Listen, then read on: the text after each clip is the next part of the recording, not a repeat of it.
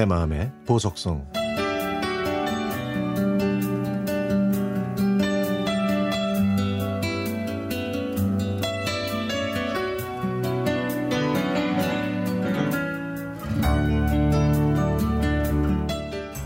아버지께서 저희 곁을 떠나셨습니다.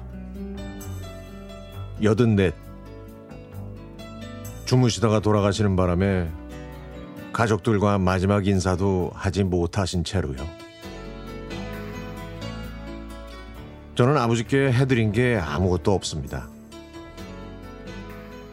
일한다고 고향을 떠난 저는 제 식구를 건사하기에도 버거웠다고 생각했거든요. 아버지는 저에게 늘 무리하지 마라. 몸을 아껴야 한다. 술, 담배도 적게 하라고 하셨죠. 그 말이 전부였습니다. 그런데 아버지께서 돌아가시고 나서 아버지 생신 때 찍었던 사진을 보니까 제가 잘한 게 하나 있다는 걸 알았습니다. 저는 호텔 요리학과를 나와서 그 일을 했지만 너무 힘들어서 5년 만에 그만두었습니다. 그래도 제가 음식 솜씨를 제대로 발휘했을 때는 어머니와 아버지의 생신이었습니다. 아버지 생신 때 찍은 사진에는 제가 해드렸던 요리가 가운데 폼나게 자리하고 있죠. 사진 속에서 아버지는 활짝 웃고 계셨고 제가 해드린 음식을 맛있게 드시고 계셨습니다. 제 휴대폰에 있는 10번의 생신을 기록한 사진 속에는 아버지께서 좋아하셨던 갈비찜과 약밥, 잡채 외에도 함박 스테이크와 돈가스 같은 양식도 있었습니다. 그렇게 저는 아버지를 위해 1년에 한 번 요리를 해드렸죠. 그것마저 안 했다면 저는 지금 후회의 눈물만 마냥 흘리고 있을 겁니다. 저는 아버지께 해드린 것도 없고 이 일 저 일 하다가 돈도 모으지 못했습니다.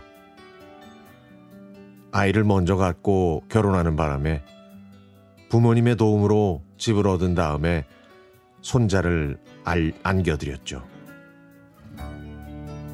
저의 서울 생활은 무척 힘들어서 어머니와 아버지는 제게 생선과 과일을 자주 보내주셨습니다. 아내가 둘째를 임신했을 때 먹고 싶다는 토마토를 사주지 못했을 때도 아버지께서는 토마토 한 상자를 보내주셨죠.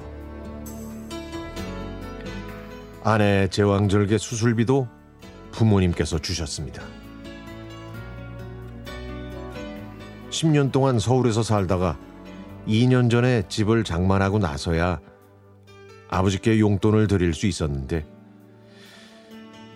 그렇게 된 지 1년도 안 돼서 아버지께서 눈을 감으셨네요. 43년 동안 저를 돌봐주셨지만 정작 효도는 1년도 못 받아보시고 그렇게 가셨습니다. 그동안 얼마나 힘들고 외로우셨을까요? 같은 남자로서 힘들 때마다 아버지 생각이 많이 납니다. 부모님 살아계실 때 효도를 다해야 한다고 돌아가시면 후회한다는 말을 그렇게 많이 들었는데 전 아버지가 100세까지 사실 줄 알았습니다. 아버지가 차를 타고 여행하시는 걸 좋아하셔서 더 큰 차를 사려고 적금을 붓고 있었는데 그동안 낡은 차로 모셨던 게 마음이 아프네요.